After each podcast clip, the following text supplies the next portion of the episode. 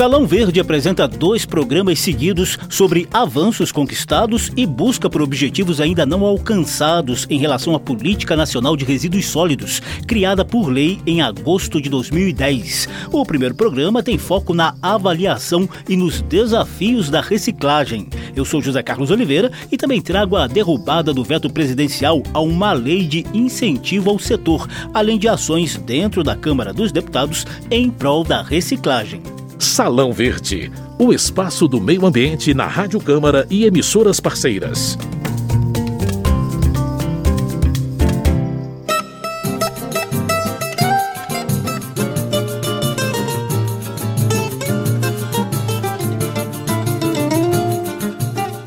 A jornalista Ana Del Monte, aqui da Rádio Câmara, acabou de visitar o Complexo Integrado de Reciclagem do Distrito Federal, na Estrutural, que é parte da estratégia que ajudou a pôr fim ao maior lixão da América Latina.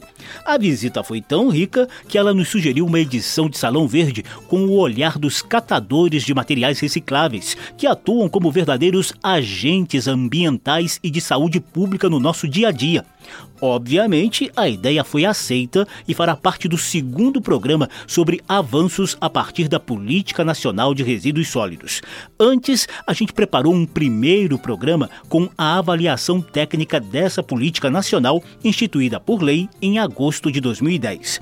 Vai rolar hoje uma entrevista com a Raquel da Costa Silveira, doutora em Ciências Sociais e mestre em Estudos Urbanos e Regionais. Recentemente, ela publicou um livro com pesquisas e análises sobre o tema. E em busca de maior dinamismo para o setor, traremos a análise do deputado Carlos Gomes, do Republicanos do Rio Grande do Sul, sobre a derrubada do veto presidencial à parte da lei de incentivo à reciclagem. O deputado, que é o autor da lei, aposta que a medida vai ajudar as atuais cooperativas de catadores a se transformarem em pequenas indústrias de beneficiamento de vários produtos.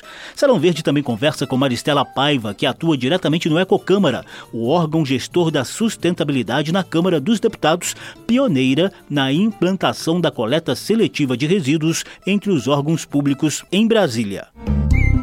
Salão Verde.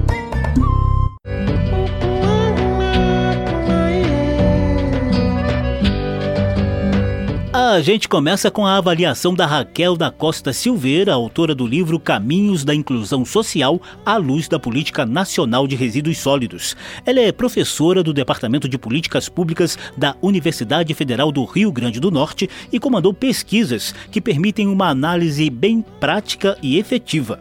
Além do caráter ambiental, Raquel destaca o teor social da Política Nacional de Resíduos Sólidos. Essa lei aponta as diretrizes para a formulação e a implementação de políticas públicas que sejam aptas a solucionar, de um lado, um problema ambiental antigo, de grandes proporções no Brasil, que é o descarte inapropriado desses resíduos sólidos a céu aberto. Mas o que parece ser uma norma tão somente de cunho ambiental, por outro lado, né, e de forma muito positiva, carrega um teor social ao se referir a uma categoria de indivíduos que sobrevive da coleta e da comercialização de resíduos no país historicamente, que são as catadoras e os catadores de materiais recicláveis. Outros dois destaques da lei, segundo Raquel, são a organização dos catadores em cooperativa e o reconhecimento do potencial econômico dos resíduos sólidos. O modelo brasileiro expresso pela Lei Federal 12.305 optou pela inserção desses indivíduos em associações ou cooperativas formadas por pessoas físicas de baixa renda que atuam na catação.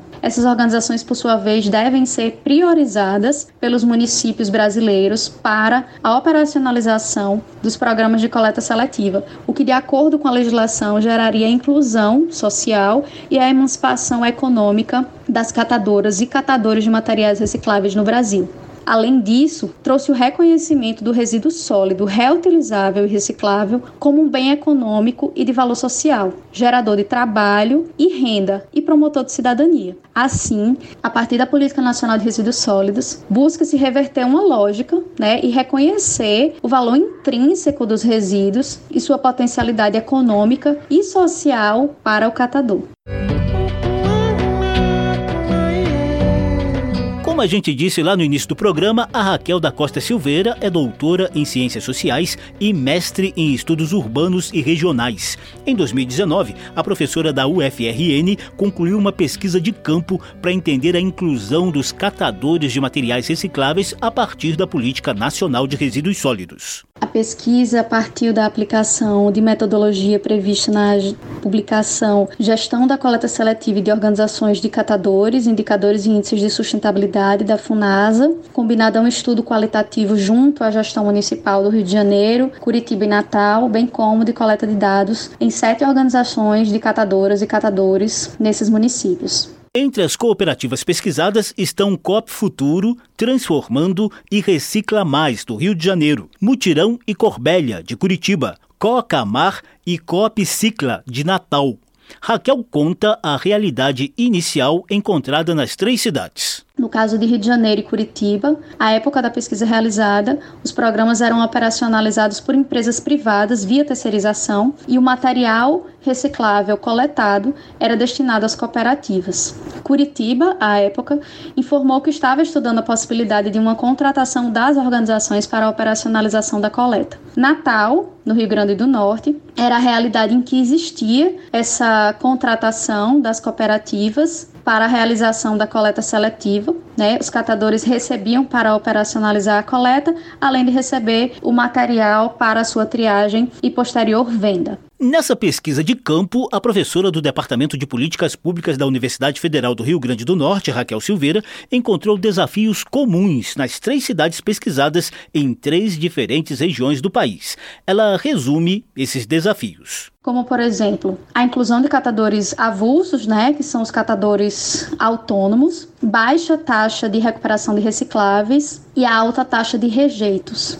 Outro ponto relevante é a ausência de alguns dados relativos à política. Né? Algumas informações ainda eram desconhecidas, como, por exemplo, o número de habitantes atendidos pelo programa de coleta seletiva e o número de domicílios que aderiam à coleta seletiva nas três realidades estudadas. O fato de cada município possuir um modo diferente de relação com as organizações de catadores também é algo que merece ser discutido, porque o Brasil possui um modelo de inclusão social é, de catadores de materiais materiais recicláveis previstos pela Política Nacional de Resíduos Sólidos e o que nós precisamos é fortalecer esse modelo e buscar efetivá-lo a partir de políticas públicas. Outros desafios, segundo Raquel, são relativos à questão organizacional, eficiência operacional e condições de trabalho, saúde e segurança do trabalhador. O aspecto organizacional diz respeito a elementos relativos, por exemplo, à autogestão, à capacitação para a realização das atividades, à participação em reuniões, aos benefícios garantidos aos membros das organizações, à existência de rotatividade, bem como a diversificação de atividades e serviços ofertados por essas organizações. Já a eficiência operacional trata de elementos ligados à organização, como por exemplo a autossuficiência de equipamentos e veículos e também elementos relacionados ao próprio programa de coleta seletiva, como a adesão da população, a taxa de recuperação de materiais recicláveis e de rejeitos. Os cinco organizações visitadas apresentaram um contexto desafiador no que tange ao benefício oferecido aos catadores, além da questão da autossuficiência de equipamentos e veículos e das questões ambientais de trabalho. Quatro organizações, dentre as sete pesquisadas, encontravam desafios relacionados à alta rotatividade de seus membros e à necessidade de melhoria das condições de saúde e segurança do trabalhador.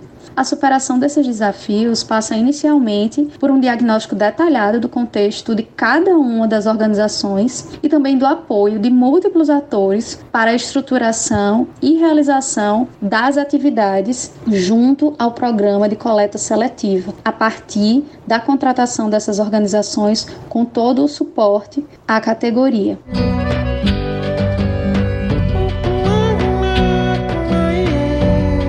Quem quiser mais detalhes dessa pesquisa comandada pela doutora em Ciências Sociais e mestre em Estudos Urbanos e Regionais, Raquel da Costa Silveira, pode conferir no livro Caminhos da Inclusão Social à Luz da Política Nacional de Resíduos Sólidos, também disponível na Biblioteca Digital do Observatório das Metrópoles. Salão Verde, o meio ambiente nos podcasts e nas ondas do rádio. O programa de hoje traz a avaliação e os desafios em torno da Política Nacional de Resíduos Sólidos, criada por lei em agosto de 2010. Desde já, te convido a também conferir a próxima edição, que terá foco no resgate da cidadania dos catadores de materiais recicláveis, que atuam como agentes ambientais e de saúde pública no nosso dia a dia. Enquanto isso, a gente mostra agora a repercussão muito positiva da derrubada de veto presidencial a uma lei de incentivo à reciclagem. Em sessão do Congresso Nacional, deputados e senadores derrubaram três vetos presidenciais. Um deles é trecho do projeto que cria incentivos fiscais para as atividades de reciclagem. Da Rádio Câmara de Brasília, Antônio Vital. Foi assim que a Rádio Câmara informou a derrubada do veto do presidente Jair Bolsonaro à parte da lei que instituiu os fundos de investimentos para projetos de reciclagem, o ProRecicle. A mesma lei também criou a Comissão Nacional de Incentivo à Reciclagem. Sob o argumento de inconstitucionalidade e de renúncia de receita, sem demonstração de impacto fiscal nem de contrapartidas para o alcance das metas fiscais, Bolsonaro havia vetado a possibilidade de pessoas físicas e jurídicas jurídicas optarem pela dedução do imposto de renda por apoio direto a projetos de reciclagem.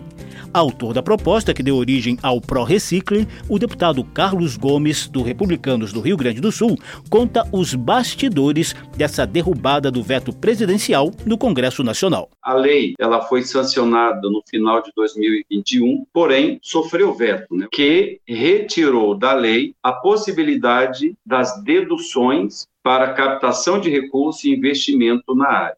E nós sabemos que a lei de incentivo sem incentivo ela é uma lei vazia, inócua. E, mais uma vez, o setor se manteve organizado, mobilizado, é, tanto indústria, iniciativa privada, os catadores, para que nós é, uma articulação com o governo federal a fim de que viéssemos construir a derrubada do veto em entrevista ao canal Incentive no YouTube, Gomes explicou o efeito prático dessa garantia de recursos para reforçar a estrutura do setor de reciclagem. É a reposição é, das deduções para poder fazer a captação de recursos e assim poder fazer o investimento a lei ainda será regulamentada e ficará a cargo do Ministério do Meio Ambiente analisar cada projeto, quer seja para construção de galpões, quer seja para aquisição de equipamentos, né, assistência técnica, tecnologias para transformação e beneficiamento, tornando viável economicamente esses negócios. Com a derrubada do veto, foi incorporada a Lei de Incentivo à Reciclagem à lista de tipos de projetos que poderão ser bancados. Entre eles estão capacitação, formação e assessoria técnica a associações comunitárias e organizações sociais ligadas à promoção, desenvolvimento e execução de atividades de reciclagem ou de reuso de materiais a incubação de micro e pequenas empresas, de cooperativas e de empreendimentos sociais solidários que atuem em atividades de reciclagem, as pesquisas e estudos para subsidiar ações que envolvam a responsabilidade compartilhada pelo ciclo de vida dos produtos, a organização de redes de comercialização e de cadeias produtivas e o desenvolvimento de novas tecnologias para agregar valor ao trabalho de coleta de materiais reutilizáveis e recicláveis. O deputado Carlos Gomes, que já foi catador de materiais recicláveis lá no Rio Grande do Sul, revelou a esperança de que a lei de incentivo à reciclagem ajude cooperativas de catadores a se transformarem em pequenas indústrias de beneficiamento. O nosso sonho é transformar cooperativas, onde hoje apenas segregam e separam, em também pequenas indústrias por todo esse Brasil, é, evitando assim que pessoas que segregam, prensam esse material lá, por exemplo, no Pará, é, evite estar tá colocando isso em cima de um caminhão, transportando para o sul, sudeste, para beneficiar aqui. Ou seja, olha a quantidade de quilometragem que esse caminhão tem que percorrer para trazer esses materiais para beneficiar no centro do país. Se eles podem beneficiar lá próximo, fortalecendo a nossa economia regionalmente. Salão Verde. E na reta final do programa, a gente vai trazer experiências de reciclagem e sustentabilidade na Câmara dos Deputados. Ecocâmara.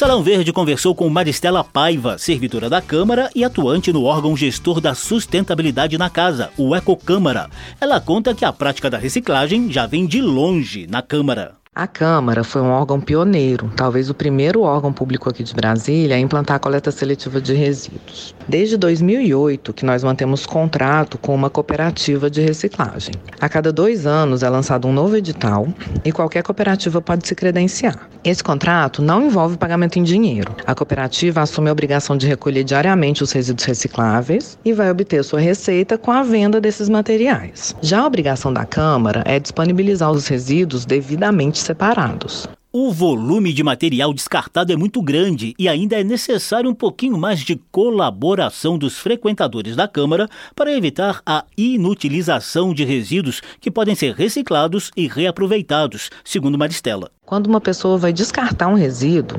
naquele momento ela deve escolher corretamente em qual coletor ela vai descartar. Infelizmente, muitos desses sacos que deveriam conter apenas resíduos recicláveis são contaminados pelos descartes de rejeitos, de sujeiras e muitas vezes até inviabilizam o aproveitamento dos recicláveis pela cooperativa. A única maneira de manter a segregação correta dos resíduos é contar com a participação de todos. A Câmara gera aproximadamente 3 toneladas e meia de resíduos por dia, uma média diária. Desses, uma tonelada e meia é de resíduo reciclável. Mas a cooperativa aproveita efetivamente aproximadamente uma tonelada, já que muitos recicláveis acabam descartados por causa da mistura de rejeitos e de sujeira nos sacos. Maristela Paiva, do Ecocâmara, cita outro programa importantíssimo em curso na casa, o PLS, Plano de Logística Sustentável. Foi no âmbito do PLS que nós planejamos, por exemplo, o envio dos resíduos orgânicos gerados nos restaurantes aqui da casa para compostagem. É cerca de uma tonelada de resíduos por dia que deixaram de ser enviadas para o aterro sanitário. Com relação à gestão dos resíduos recicláveis, no PLS nós planejamos as ações de conscientização e orientação de toda a comunidade da casa para coleta seletiva. Planejamos e monitoramos ações e resultados nos diversos temas relacionados à sustentabilidade, como consumo de água, de energia, de descartáveis, de papel. Outra ação sustentável dentro da Câmara dos Deputados é a Praça da Logística Reversa que é um local onde nós mantemos coletores de diversos tipos diferenciados de resíduos. Tem coletores para resíduos perigosos, como pilhas, baterias, resíduos eletroeletrônicos e medicamentos vencidos ou fora de uso. Tem também coletores para materiais de difícil reciclagem, que até um tempo atrás eram enviados para o aterro sanitário, mas hoje já podem ser reciclados graças ao desenvolvimento de tecnologia específica para isso. São isopores, as esponjas de louça, as cápsulas de café. Temos também Papa Cartão, que é um equipamento que picota e coleta os cartões de crédito e similares. Maristela Paiva lembra que, ao lado do Senado e do Tribunal de Contas da União, a Câmara dos Deputados integra a Rede Legislativa Sustentável, também aberta à adesão de câmaras municipais e assembleias legislativas. Ecocâmara